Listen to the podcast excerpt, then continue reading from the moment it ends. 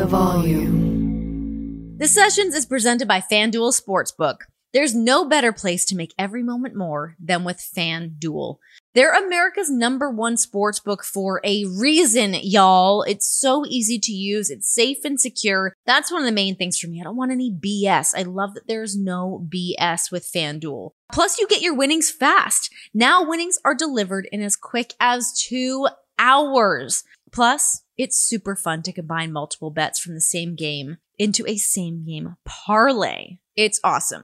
So if you are new, just download the FanDuel Sportsbook app to get started now. Sign up with the promo code Renee, that's R E N E E, so that they know that I sent you. Disclaimer 21 plus and present in Arizona, Colorado, Connecticut, Iowa, Illinois, Indiana, Louisiana, Michigan, New Jersey, New York, Pennsylvania, Tennessee, Virginia, Wyoming, or West Virginia. Gambling problem? Call 1 800 NEXT STEP or text next step to 53342 in Arizona, 1-888-789-7777 or visit ccpg.org slash chat for Connecticut, 1-800-GAMBLER or visit fanduel.com slash RG for Colorado, Iowa, Indiana, Illinois, New Jersey, Pennsylvania, and Virginia, 1-877-770-STOP for Louisiana, 1-800-270-7117 for confidential help in Michigan, 1-877-8-HOPE-NY or text HOPE-NY for New York. Tennessee Redline 1 800 889 9789 and 1 800 522 4700 for Wyoming. Visit www.1800gambler.net for West Virginia. Hey guys, welcome to the best of the sessions. What we have done is we've combined the best of Tuesday's episode and Thursday's episode, mashed them together to give you a beautiful little audio gift for your ear holes. We have some awesome, awesome guests on the show. Cannot thank people enough for taking the time to to come hang out with me. Give me a little bit of their time. We give you a little bit of that. We all get to hang out and enjoy it, learn a little bit about each other. Um, so it's really cool to mash these all together, and you guys can get those little abbreviated highlights of both of the interviews throughout the week. Also, of course, if you want to listen to the full lengths, you can do that. They all exist. Uh, just make sure to check out all things from the Volume Podcast Network. Like, subscribe, turn on those notifications, all that good stuff. But let's get into it. Here's the best of the sessions. Okay, let's run things all the way back because I remember you coming. I talked about this when I got to do your show many moons ago. Um, but when you came in, we both worked at the score. You were interning at the score when I was there. Um, I believe I saw what was one of your very first on cam moments. Oh, nothing to be ashamed of. It was a moment like you were great. Um, I look like I'm like a 60 year old woman in like my H and M like full suit that I have, or like my Suzy Shier like full suit where I was like, I am a reporter at the score. But I feel like you did a really great job. Like I, I remember it being good. I don't remember it being like, oh my God, what's this girl doing? Like I think it like I feel like you did a really great job. Um, when you came in and you were interning at the score, like you were just so eager to learn. You wanted to be that sponge. You wanted to kind of be around everybody and see how everything worked. Um, then I left. I moved away. I did all these things. What was your next step after the score? Well first of all my internship was i feel like like just basically make a wish for me to like be there because i was doing um my master's in england at the time. And so we got three international internships and i was like cool i want to do one when i come home to canada for christmas. And i was able to in the month of january but it was not like i was part of ryerson or like seneca or western or anyone that had like a program with the score. It was just like Julie's coming from England and she wants to like intern here. And so I just kind of like whatever went around and hung out with people and would go on watch shoots. That's where I met Adnan too, and like obviously Cabbie and like seeing all these people. And it was just cool to kind of like be in and around it. And then I went back to England, finished school there, and then yeah, decided to come back to Canada because I interned at CBC's London bureau, which was so cool. Like to be, you know, you get like doing the British parliamentary election and like all this kind of stuff where Peter Mansbridge was there. He like flew in and, and did it. I remember being like, oh my God, Peter Mansbridge. Also super Canadian reference here. I love it. I love talking Canadian things. It, it really makes me happy and it makes me miss home so much. It's like, yeah, it's kind of funny. You forget that like uh, I have Peter Mansbridge's book, and like I talked with him earlier this year, just some career advice, and I was like, "Man, Spike, that's my boyfriend." I'm like, Your boyfriend's name's Spike? "Yeah, that's his like nickname, but like that's what he That's goes by. great. That's like some John Hughes shit right there. I know it is. It's it's it's pretty. Int- he's the opposite of what that would sound like. so he doesn't ride a motorcycle and wear a leather jacket. No way. He's he's an indoor cat, is what I call him. Um. Mm. anyway, we, but we don't like cats. Anyway. Um.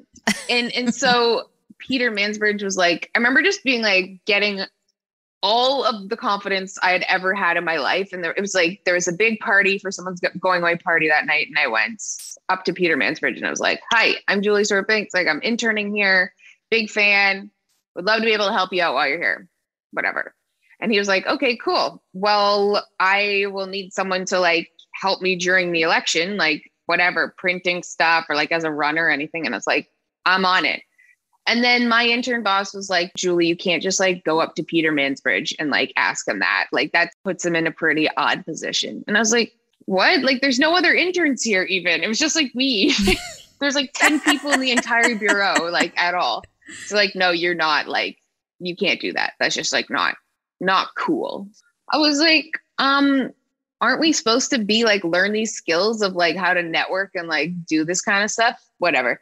So Peter was super sweet. He's like, well, listen, when you come back, whenever you come back to Canada, like, what do you want to do or anything? I was like, I want to work at Hockey Night in Canada. And so he introduced me to a woman who still works there, runs Hockey Night, Kathy Broderick. And I interviewed for like a shot listing position, which is kind of like logging games, and I got it. And then, but you know, when you're younger in the industry, like I met at the time the head of Hockey Night in Canada, who ironically ended up hiring me for the Olympics last year because he works with the Olympics now.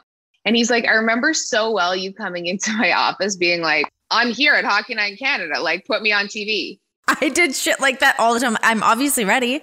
Let's go. And people are like, calm down. Yeah, Just like I have a demo reel from a university. Uh, interviewed the squash team. Um, I have went, to, you know, whatever, all this stuff. And then he was just like, you know, you should really go work in a town outside of Toronto to get some experience. And I was like, okay. So then I just like sent out 40 packages across the country to like every CBC, global, whatever, from literally Whitehorse to Prince Edward Islands. God, imagine Whitehorse was the one you went to. Fuck. And after I wrote all of the packages of like my like DVD personalized cover letter, like picture, all this stuff, I realized I'd put the return address on like the wrong side because I'm an idiot because I'm like 23 years old. I remember my friend being like, "Oh, that's gonna look super awkward for them to like get," realizing you don't even know how to like mail something. anyway, after sending all of those out, the only message I got back from 40 networks was one from Medicine Hat that was like, "Thanks for the package, we're good." Deflating. Yeah, and then then I went whatever. I ended up actually getting a job at this place called Fox Soccer Report. It was in Winnipeg and they were like, I just knew soccer because I lived in England and like I could just know soccer even a little bit more than someone else. It was like, okay, you know what this is, you can talk the talk at least even a little bit. We'll hire you. And then I was just kind of like I was in Winnipeg and it was supposed to be an on-air job, but it was very much behind the scenes. Like I wrote people's scripts and I edited everything and I learned so much. You had about, to write other people's scripts when you thought that you had the on camera gig? yeah, but also like I should not have been writing their scripts. Like they knew soccer better than I did. Like I remember one guy and I'll never forget it for the rest of my life. He was so great. He just he pulled me aside and he was like, Hey, like what questions do you have about soccer? And like writing soccer highlights. I was like, I was like, don't tell anybody, but like what would it be like, say in hockey? like you know you're doing this what's that in soccer and he'd be like okay it's like this i'm like okay so in hockey if you do this what would that be called in soccer? And he just like yeah, just like freetranslation.com, but hockey to soccer. yeah yeah. I was like oh okay cool cool cool. Like that's just like that how would i write it? Like how do you guys want me to write it? Blah blah blah. So i just i i mean i'm glad i learned like so much with just like how to write it how to do all that. Um but yeah going all the way there not getting like a sniff on air was pretty bummed out and i just made great friends in winnipeg and they were like they're some of my best friends now You've done so much though. Like it's so crazy. Like, I mean, I, I always love hearing people's stories of like how they get started. And that, I mean, that does feel very similar to like how I was with things like you send out the packages to everybody and you put all this stuff together. You're knocking on every door, like talking to Peter Mansbridge. How do I do this? I remember I did something very similar. I was at a Bowmanville Eagles hockey game and Bob McKenzie was there because his son played for the team. He was playing for the Bowmanville Eagles at the time. And yeah, he was there. And I was like, um, how do I get on TV? And he's like, uh, first of all, no, he was actually so sweet. He was so sweet and so kind. He, he was great. I mean, I, I actually don't even like remember necessarily like what that information was. I think he was just, you know, he was being nice because we were in public and I shouldn't have asked him. It was that moment where I kind of put him in a weird spot, but I didn't know any better. And you're, you're trying to like find a way to get your foot in. Yeah, you do what you got to do. No, I think it's like at that moment, what are you going to do? You're going to give them one of your cards that you've made like online somewhere and be like, or like ask for theirs and then like email back and forth or something like that. I like the like going out and, and kind of being a little bit bullish with like those situations. And also before we go any further, I remember you remember me doing my and I'll like send you a picture if you put them up, but like, oh my God, what the weird demo that I like asked them to help me make at the score when I was interning, just to like, I was like, Peyton Manning threw 36 touchdowns. Like my voice was so high. It's like I couldn't really like talk any lower. I was really nervous, I think. And you though, and I told you this before, it was like I oh, first right, started learning right. about you when you were at like Bite TV and Spike and like you left and it was like the job was open and i remember like submitting something on Craigslist. That's how we did it back in the day. Yeah. on shady little websites. You're like, oh, you need someone on camera? Here I come. Where are we meeting in this back alley for the audition? No problem. Oh, I have to wear a bikini? Mm. Yeah. okay, let's maybe rethink it, but. so true. And I was like, oh my gosh, this is for like Renee Paquette's show that she's on. Oh my God. And then I got to this like casting thing, which I think is so funny because I was listening to your pod with Jackie and she mentioned like casting thing. Like this doesn't happen a lot. This just somehow happened for me early on, like the first time. And I see like 500 other women being like audition. I was like, shit. And I just also remember that was the first time I ever had like talked about Randy Couture. And then I worked with him this year. I was like, oh man, I had an audition a long time ago. Uh, and you were there, but obviously I didn't get it. But I was always like, oh, Renee. And then I watched your career, but I'd seen you from like all of the crazy stuff you did where you're like skydiving and throwing yourself off of like a mountain and like I got paid fifty dollars for that, by the no. way. Like I'm not even kidding you. I got paid fifty dollars. Uh, and that's like so like I don't know if things are even like that anymore when people are like breaking into the business in that way. But I was so happy to kind of like have my own show. I was producing it as well, which like I didn't even know what that meant at the time that I was like, I guess I'm just going to like go book to do this. Cra- What's other crazy shit I can do? But when I was going up to do that, and they're like, yeah, I was like, I'm going to go skydiving. And I was on my way up there, and uh, Jason Agnew, who was uh, the executive producer at, at Bite at the time, he's calling me on my way up. He's like, I don't think this is a good idea. I think that somebody might have crashed and did not survive it at some point. And I was like, I've already committed. I don't know. I'm like on my way. I'm I'm doing this. Like, yes, maybe it was 150, maybe it was more than 50, but it was no more, it was definitely not more than 150. Um, but I went to go do the skydiving. The best part was that the camera didn't work. So they're like, "Can you go up and do it again?" I was like, "Hey, now we're now we're pushing our luck on that. I'm not going to do it again." Yeah. Now we're entering like really dicey territory if this goes wrong. I always loved those like kind of like bullshit salad days of like doing shows like that when you're just like you're winging it, you're figuring out who you are, you're you're trying to like figure out what those next steps are. You've got these like big stars in your eyes about like what's the next thing I'm going to go do. And oh my god, it's it's always such like a fun cool time kind of getting through all that. So you're going through all these things, you're auditioning. When did the gig with Fox come up? So you said 2013. That was your first big gig in the in the US, yeah?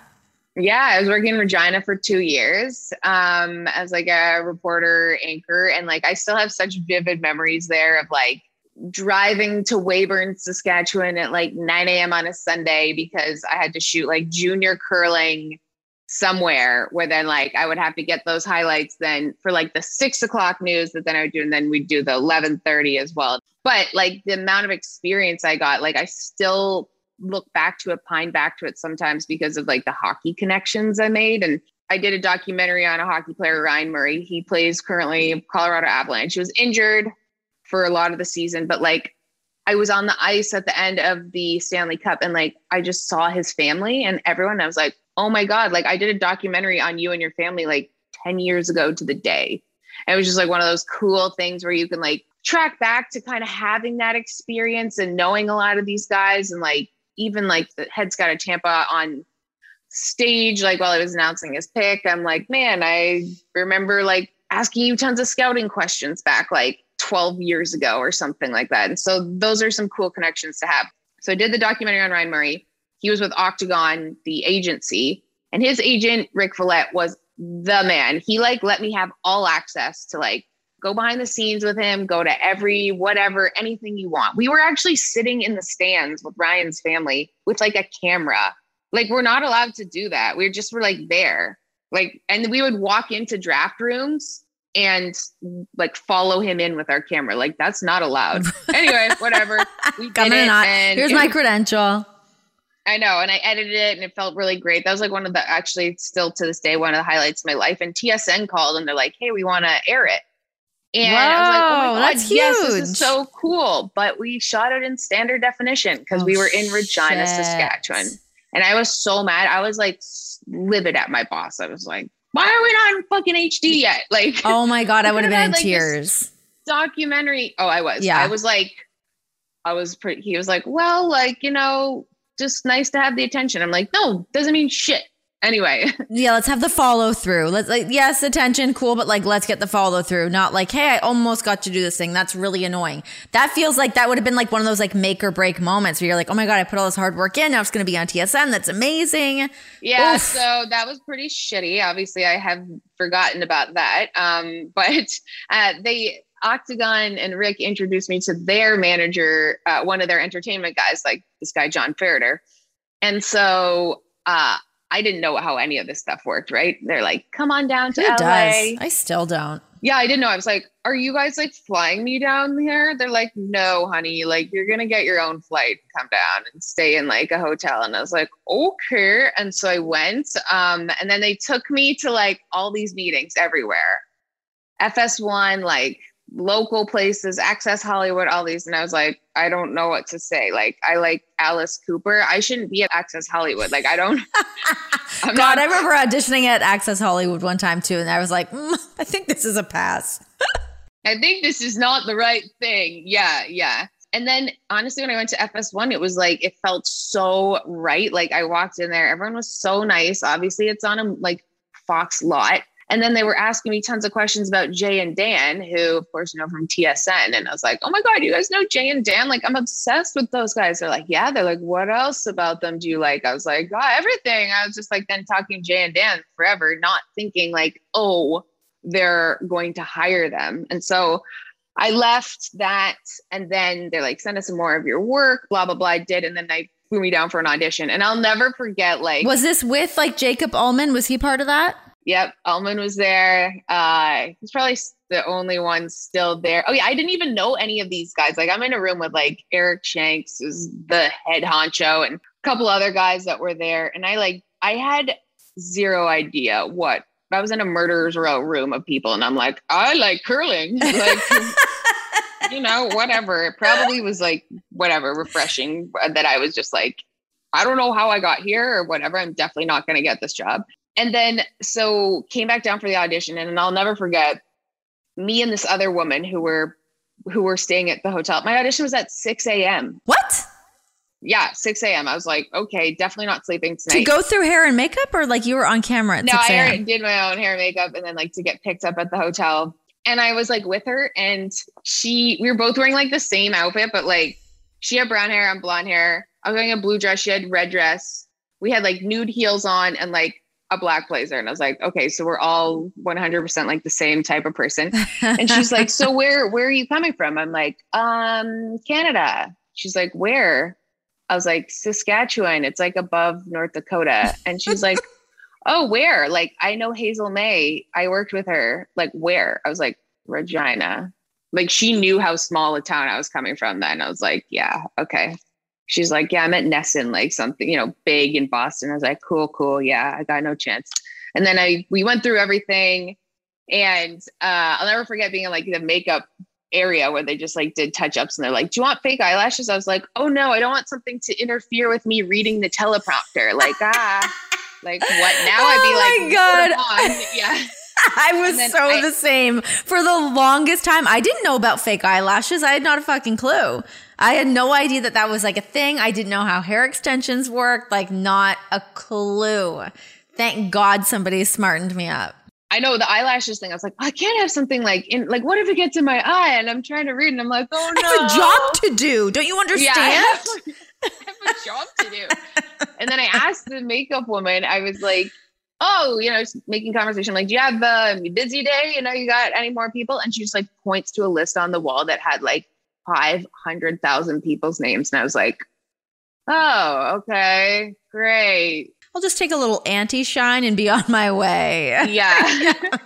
and I saw some really big names on there too. I was like, okay, they obviously made a mistake, which I'm still pretty sure they did anyway. Whatever, did the audition and then just didn't think about it afterward. And then about a month later, like my agent was like, yeah, they want to hire you. I was like, uh, jokes. But yeah, I think that also probably came for like a different amount of money than any of those other women who had been working in the States would have ever even entertained. Where I was like, you know, I would have paid to go there.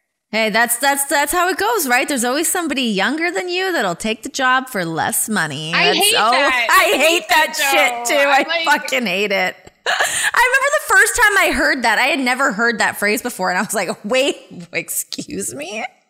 It's horrible. I was like, no, I'm just living in like poverty in like butt fuck nowhere. Like that's that's different.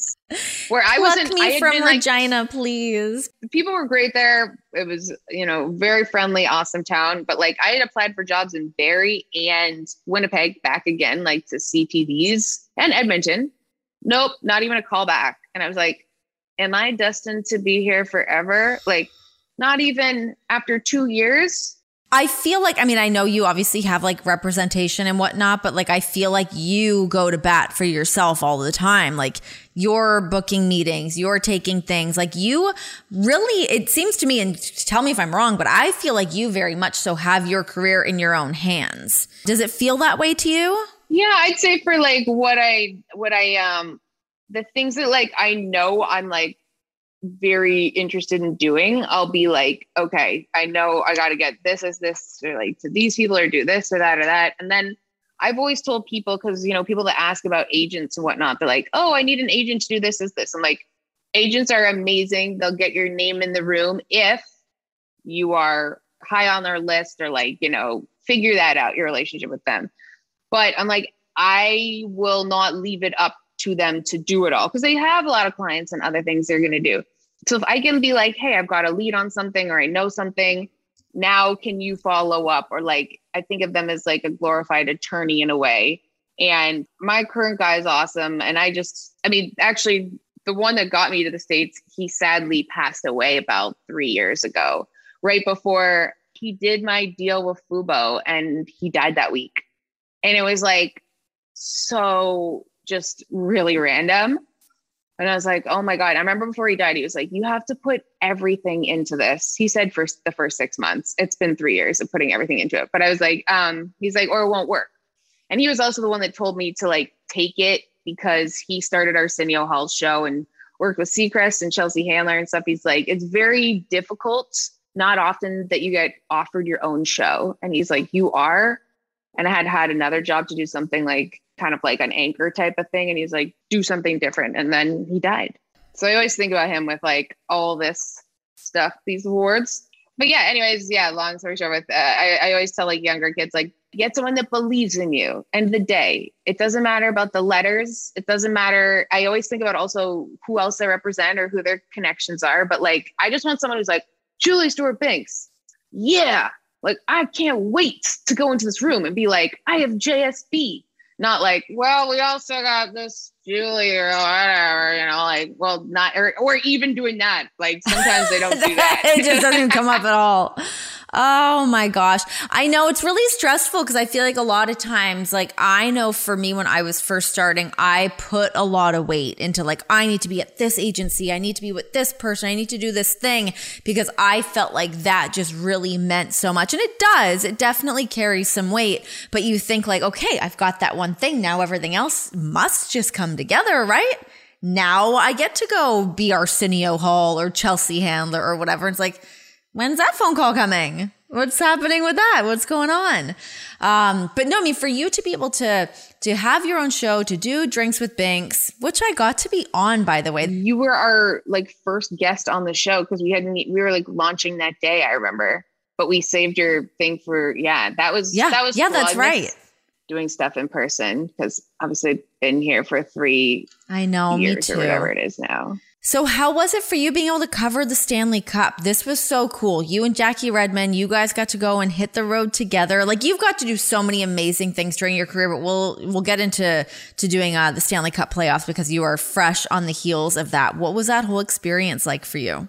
Honestly, it was awesome. It was like it it was so wild and crazy and like jam packed, but for the show that we got to do together, which was such a product of literally being like at a bar and kind of like pitching the idea to someone just because we're like, hey, and there's a couple other people, why don't we do this or whatever? And then it, it was funny because like we, Jackie was obviously there for NHL Network. When we were trying to figure out like punishments for picking the wrong teams, like, you know, I made the shirt that like I was wrong or then I had to make one when it was like I too was wrong. And I'd be like, people would be like working during the day, and I'm at like Target getting like Sharpies, like writing out these shirts. So ratchet, but it like actually worked. That was Jackie. Jackie gave me that idea. I'm like, oh, I'm trying to find like a t-shirt printing store. She's like, just like write it on a on a t-shirt. I'm like, so true. Like that's way more also like fun too to just like have that. And it was great because it was very much like improvised television for half an hour. So, you know, we would just be standing there and then we like see a guest come up and it would be like, okay, they like come on and like we would just like cheers microphones because people didn't know that we didn't have like commercial breaks. We'd be like, okay, so you exit now and the next person will come in. So we had we had a lot of fun with that. It was very authentically like kind of who we were and who we are. And just even some of the moments, like there's such a great video of Jackie when she puts the I was wrong shirt on for the first time and it's like how she's like basically a, a, WWE like diva.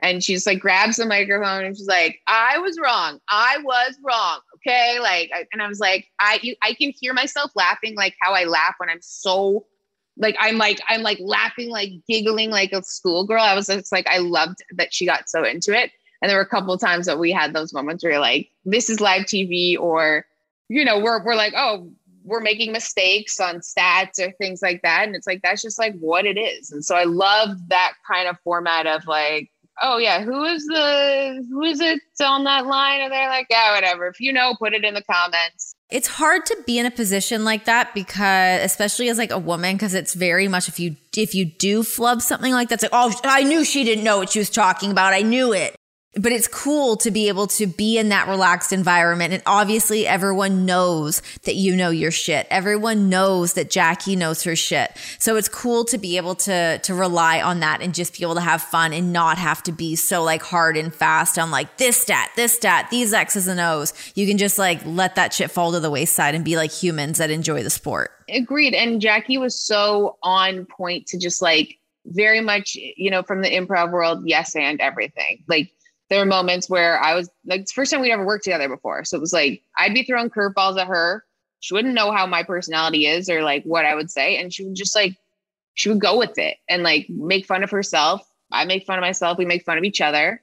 And I like that after she has been in environments that are so professional, she was able to like really just like be herself with me and it not be like, I've been with people where they're like worried, like, oh man, my boss is going to kill me for saying that. This is like, no, like she had the confidence to just be herself and do all that. And I love that because I was like, this is great. You know, we had, we, and I felt like by the end, we kind of like figured it out because you know beginning you're like trying i told her i was like it's like trying to dance with someone in middle school you're like uh or like anytime you're just like which way are you going How close we getting? Where are we putting our hands? Yeah. Yeah. What, where are you putting your feet? What's going or on? anytime dancing yeah like i can't um but that was that was really cool to do that and all of these things sort of came to fruition randomly and even doing the conference final with the nhl third period live show in studio came a little bit randomly and then getting to do tnt turner stuff in the first round was like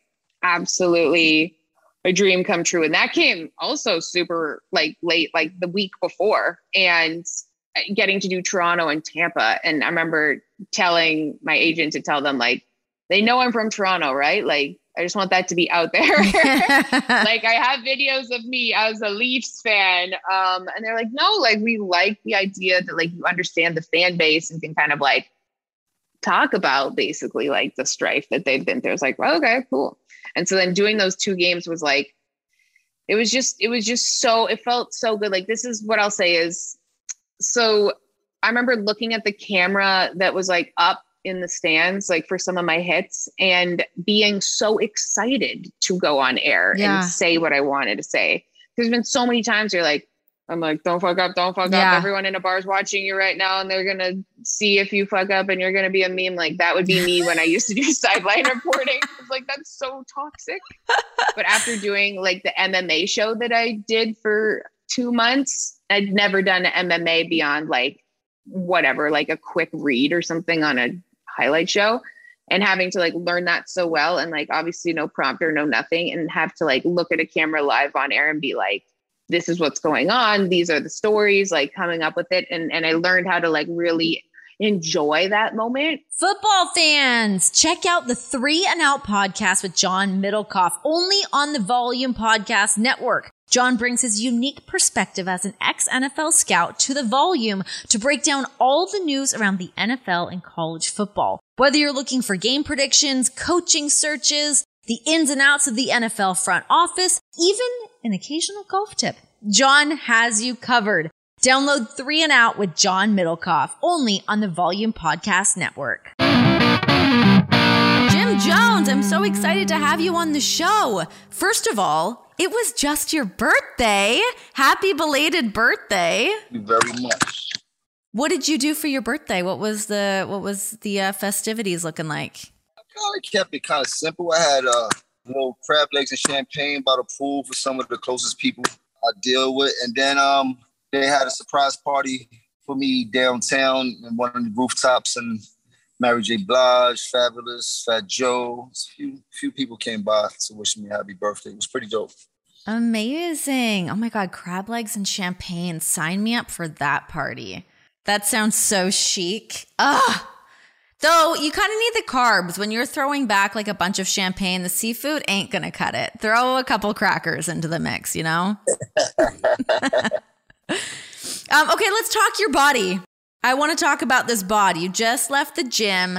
You are constantly posting the videos, working out, getting shredded. You're like in all the magazines getting your flex on. What inspired getting into the gym, bulking up and, and getting this physique? Because you look great. The first thing that inspired me was when I got with my lady long time ago. She was like, "You way too skinny." So she was the first person to actually take me to the gym and get me acclimated to working out in a real way. What is her background? Did she like is she she knows what she's doing fitness wise? She taught me pretty much what I knew to, to get me started. Um, she's been in the gym for for as long as I've known her, so she's always been in a bit of shape. Um, I was a little bit like 160 soaking wet when I met her. got to put some pounds on you, boo. So it was a good thing. Um, I stuck with it. 19 years later, I'm still doing it. Um, Good for and it's you. good. It's the fountain of youth, closest thing to the fountain of youth, anyway.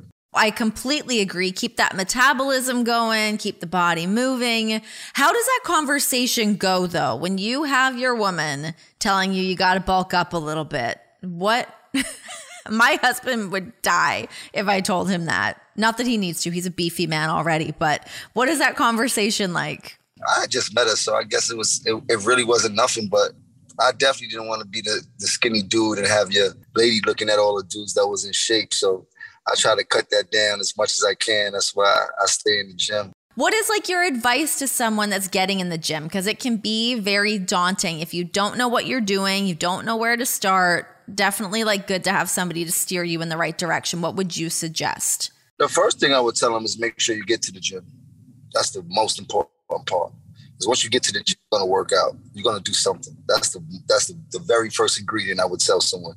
Just get to the gym. It's the most important part. Also, the hardest part is to get there. Yeah, no, I completely agree. I actually try to like Jedi mind trick myself as soon as I get up. I put on my workout clothes, just insinuating that at some point during the day, I will hit a couple squats, I'll do a little bit of cardio, something needs to happen. I think having a good outfit at the gym, at least from a woman's point of view, if I get new gym clothes, you damn well better believe I'm going to be making more trips to the gym if I'm feeling good. That's a great ingredient for women because Chrissy does that also. She needs new gym clothes every month in order to feel inspired so she can go to him. So definitely new gym clothes is is definitely a thing. What is going on in your world right now? What uh what what are the things that you're up to currently aside from the gym and and coming off of the uh, birthday celebrations? I put an album out beginning of summer. Uh, Lobby Boys um, currently jumped from 54 to 50 on Billboard. I have a platform called Quarantine Studios, which um, I was fortunate enough to to create uh, this technology with AWS, which is pretty good. So we're in the middle of building the front half of the platform. There's so much that I've been doing movies, fitness. Uh, you do everything. You're like fascinating to me. You are not a person to be put in a box. You do a little bit of everything, even from like doing fashion shows like Paris Fashion Week. Like, what was that experience like for you? Paris was dope. Um, I haven't been to Paris in so long, so that was a real great feeling, especially to be walking on a, on a runway for the Off White fashion show. God bless Virgil Soul. Um, had so many conversations with this uh, with this young man before we had had lost him, um, and just to know that he still kept his promise solid after he was gone, and I got to actually walk at a Paris runway show was definitely definitely one of the bucket list things for me. That was a great situation. So you had talked to him before that you really wanted to to walk the runway for him? Yeah, we talk a lot uh, about fashion and ideas. He was a very big fan of the whole diplomat uh, movement. Um, so we gave him a lot of inspiration from when he was coming up. So we had a lot in common, and fashion was definitely one of them. And um, he kept his word, so I got to walk in Paris runway show. I don't know how many more I'll do, but I definitely got one, so that's good enough for me. Gosh, that, did you take time to like really reflect on the fact that you got to do that, but also just like your relationship with Virgil to be able to do that after his passing? What was what was that like afterwards to just kind of celebrate what you got to do and in his legacy? I mean, it was great just to be able to walk out there and uh, see that different type of world of fashion and things like that, which was pretty much my introduction to that level of fashion. Um, know, he still kept his word to know that he let people know how cool that we were for his word to be kept after he was gone. Because you know, Jim Jones probably doesn't hold too much weight inside of a Virgil, the Virgil of our room. But you know, I wouldn't go that far because you looked great. Like I feel like you, like I saw like the sheer purple shirt. Like you looked like you belonged out there. I feel like it was a hell of a look. that Prince vibe. I think I'm too heavy, I'm too bulky to actually be a, a runway model. But I take I take whatever they give me. Oh, if, if, only to call back those 160 days, right? Now you got to worry about where you're going to put all this beef. um, fashion wise, now, what do you love? What's your go to? If you were like going out to dinner, you're taking your woman out. What is like? What's your what's your outfit look like on a day like that?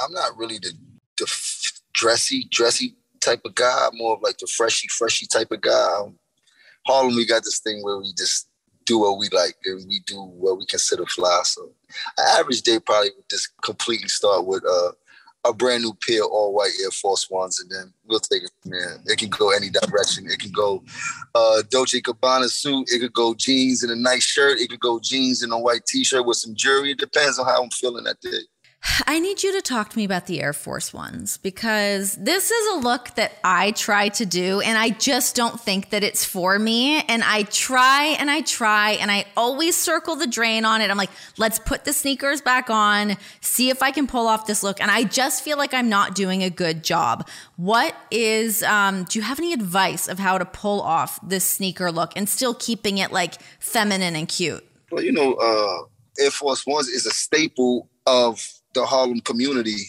And for females, they do it also. Um, they, they look great. When I see them on other people, I think it's adorable. As soon as I put it on me, I'm like, oh, I don't know that this is working for me. You can't be too serious with it. It's the it's, right. it's gotta dress up fun with it. You know what I mean? Like you might could put on one of your flyest dresses and then throw on a pair of Air Force Ones with a with a nice with a nice purse and everything would just be just fine. It looks so good. And I don't know if it's because I'm like a new mom that I feel like I look like I'm doing the mom thing when I do that. I don't know. Well, now's the perfect season. Sundressy, uh, long button down t shirts of your boyfriend with the air. Like, it's so many ways you could dress that up. Yeah. Okay. I'm in, I'm going to work on it. I'm going to go back to the drawing board because I've got them here and I really want to pull this off. I'm doing my best. Um, talk to me about the pink and how much you guys really inspired pink in fashion and making that such a such a hot look. Um, we definitely made pink a cool color inside of fashion. This is uh Dipset's color. Uh, red, white, and blue, and pink are our colors. And pink, we kind of we took responsibility for that long, long, time ago. Um, they say masculine men are the men to be able to wear pink. Well, we showed so many men to be masculine by putting pink on in so many different ways, shades, and fashion. You know, and we still do it to this day. As I have a closet full of pink accessories that I like to put on: pink Air Force Ones, pink shirt, pink shorts, pink hoodie, bunch of pink in there. I love me some pink. I'm on a big pink kick right now too. Keep it coming. It just never I don't feel like it ever really goes out of fashion, but especially now with like more of like the neon colors that are out there, but a man in pink is a sharp look. I'm a fan of the bright pink, like the bright neon pinks is pretty dope. Well, kudos to you guys then. Thank you for making it cool all those years ago.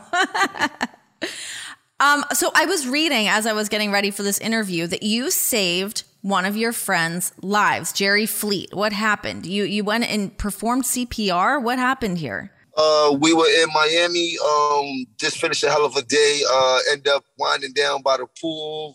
I'm on the phone. Um, I hear somebody screaming frantically, Jim, Jim. Um, I turn around and I'm like, why would y'all be screaming my name in these situations? Like, am I supposed to turn around and fix this? Like, what the fuck, man? But I turn around and I see my friend really in a bad position where he can't breathe. He's drooling at the mouth. His eyes are rolling the back of his head. He's falling out of seat. And I was fortunate enough to take CPR classes when my little sister was a baby because she was a miracle baby. So we had to learn about what to do because she had a heart problem, a, a heart murmur.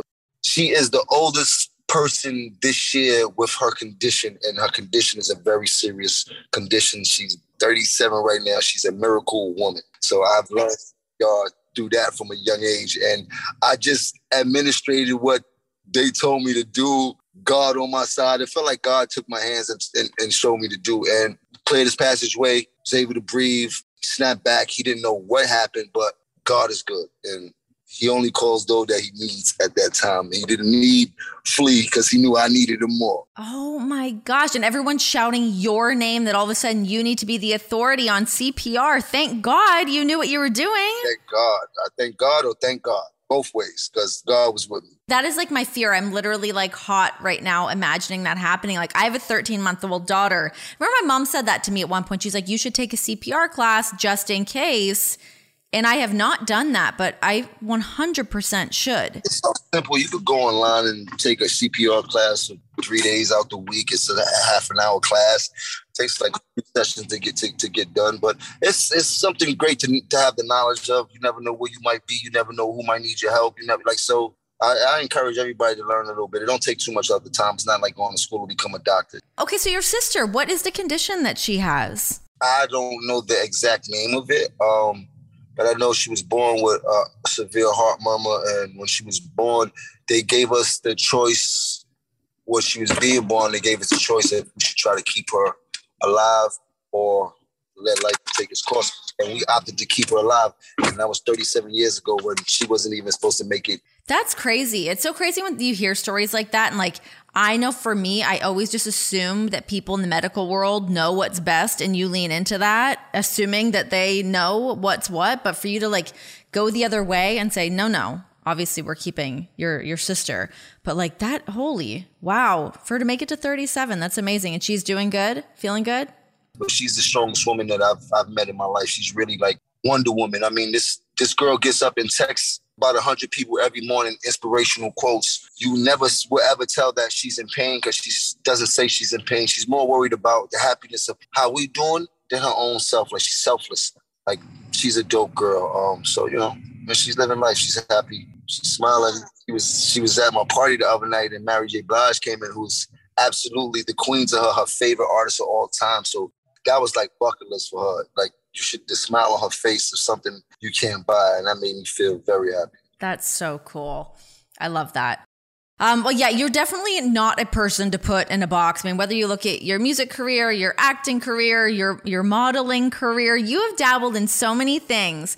But one thing that I think is so cool is that you did this off Broadway musical. How did this come about for you to do that and like get everything together to get that up and running? That's amazing you used to be signed to these major labels, and they still do it now. Every time you have an album coming out, they have these elaborate listening sessions that you use your marketing budget for. Um, I wanted to do something different than just have a party in one of these dope spots and let people listen to music and drunk. I wanted people to get into what this album was about. All my albums are pretty much themed about things in the, place I was in, at in life during that time.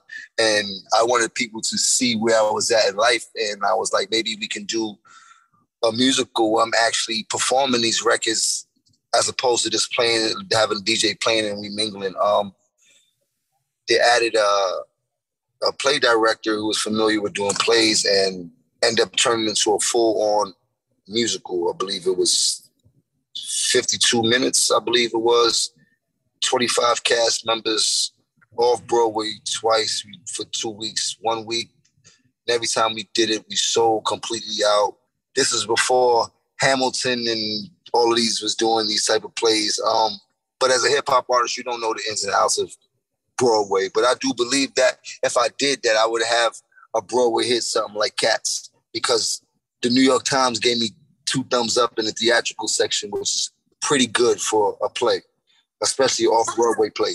Yeah, like that's amazing to be able to check off that bucket list and like being a guy from New York and just like even if you don't know about the theater Broadway scene, you pass it all the time. It's a thing that you like know in your periphery. So for you to like dive into that world and to receive the like the reviews that you did for that, that's yeah, to have like a cast of 25 as well. What was it like working with all those people and like seeing them perform your work? I respect every actor that does Broadway plays because to rehearse that, it took me two months, eight hours a day, literally. I was rehearsing. Obama was became president, and we came outside in the streets filled up with people going absolutely crazy. As some some of the dope actors come through and give me some advice, but the rehearsal was really rigorous. Like this wasn't a game to be played. Like you really had to learn what it was to be on stage and your mark. And when the exit stage, exit right, exit left, lights, all these things is what I've got to know. So I'm yeah. pretty familiar with how a play runs. So in the future, hopefully I can bring this play back up and add some new scenes to it as far as where my life been and really do a, a Broadway play. God, that's that really is like some bucket list. When you've done so many things already and you have this amazing resume, all this work to sit on and then to dabble into another world. I think just like artist to artist and moving into different worlds, I mean, you can't help but just get the respect of everybody else from that world to just see you dive into it like that. That's so cool. Lot to chew on too. It's a lot. Um, reality TV. I did a small stint on reality television doing a show called Total Divas uh, featuring wrestlers from WWE. How did you like doing reality TV? It was a new venture for me. I actually coined it. I, I created it for the for our culture with love of hip hop. Uh, that was my whole show, my whole idea. Um, I was so high strung and getting so much money at the time.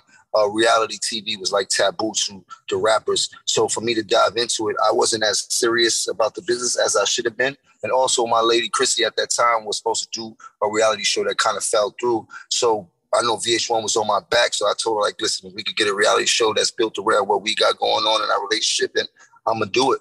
Um, lo and behold, we went in there. They loved the concept. Um, a couple people that I had in my management ended up leaving management and turning into producers of the show. Um, that's kind of how I kind of lost my whole position in that. But I still was so preoccupied with everything else. I was more worried about making my lady happy for something that she was interested in. Um, but for the most part, I've helped numerous and numerous and numerous amounts of people put money in their pocket. Also, help numerous people turn into uh, characters from the uh, television. I've created a whole new world of people to make money inside of our culture. Um, I don't think people get that. Anybody that's on that show, even right now, they should be high fiving me and thanking me every time. it would be none of that if I didn't create it, literally. What do you think is a success for somebody to to go on reality television and to make it work because it's not for everybody and for you to be able to go on and have the track record you've had and make other stars out of it what do you think that's about I don't know. It's dysfunctional TV. It's not going to work for everybody. Only the few people that people uh, gravitate to are the people that actually going to excel outside of the television world. And if you know how to sell yourself on camera, it's also a great thing. You got to know what you're looking at. And you got to know what they're looking at. Um, and that was one thing that we understood from being able to make money on camera from sponsors and things like that to how to curate our dysfunction. Like, cause it's not dysfunction. This is curated dysfunction. We know what we want to give y'all at the end of the day with a little mishaps and things like that. Um, but like you said, it's not, it's something that it's not going to work for everybody. Everybody doesn't make NBA. Everybody doesn't make it to the NFL. This is like college, to, it's, like college almost to get to a, a bigger league from using television to get into mainstream. So it's cool, but it's the greatest place for marketing and promo is to be on television. You know what I mean? Football players and basketball players are two different things. You know all the basketball players because you can see them. You don't know none of the football players because they got helmets on. And that's how I always used to take it. Oh, interesting. I've never thought about it that way. That does make perfect sense. So you're right. I mean, just to have that visibility is really everything.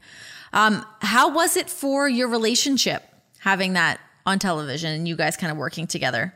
as tight as we were, sometimes it would take us for a loop. There's no way around it. It's inevitable. yeah, I, I know. mean, it's inevitable when you're living in a real relationship that we are. We definitely not putting on for television. A lot of things that we talk about were things that we really were in the midst of going through or things that we were trying to figure out. So sometimes it got besides us, but for the most part, we still together. We still love each other. We didn't let the exploitation of television coming between us. Our love was a little bit stronger than that. God, it's such a fine line though when you're like trying to do good television and you want to like harp on things that are real, but like how much of it's going to be real? It's it's a real gray area. You guys have to have like a family meeting like before and after each scene to like check in where everybody's at. Yes, because you know you the, the media and the people take everything out of context and just blows it out of proportion. You know what I mean? Ten times over so it's like you got to be very careful. But for the most part, if you're confident in who you are, reality television won't take away from anything. It'll just add to what you got going on. Thanks so much for hanging out with us, guys. Uh, hopefully, you enjoyed the week, enjoyed the best of the sessions. You guys can hear the full length interviews um, anywhere that you listen to podcasts. Just uh, download them, give them a listen, give them a like, a review.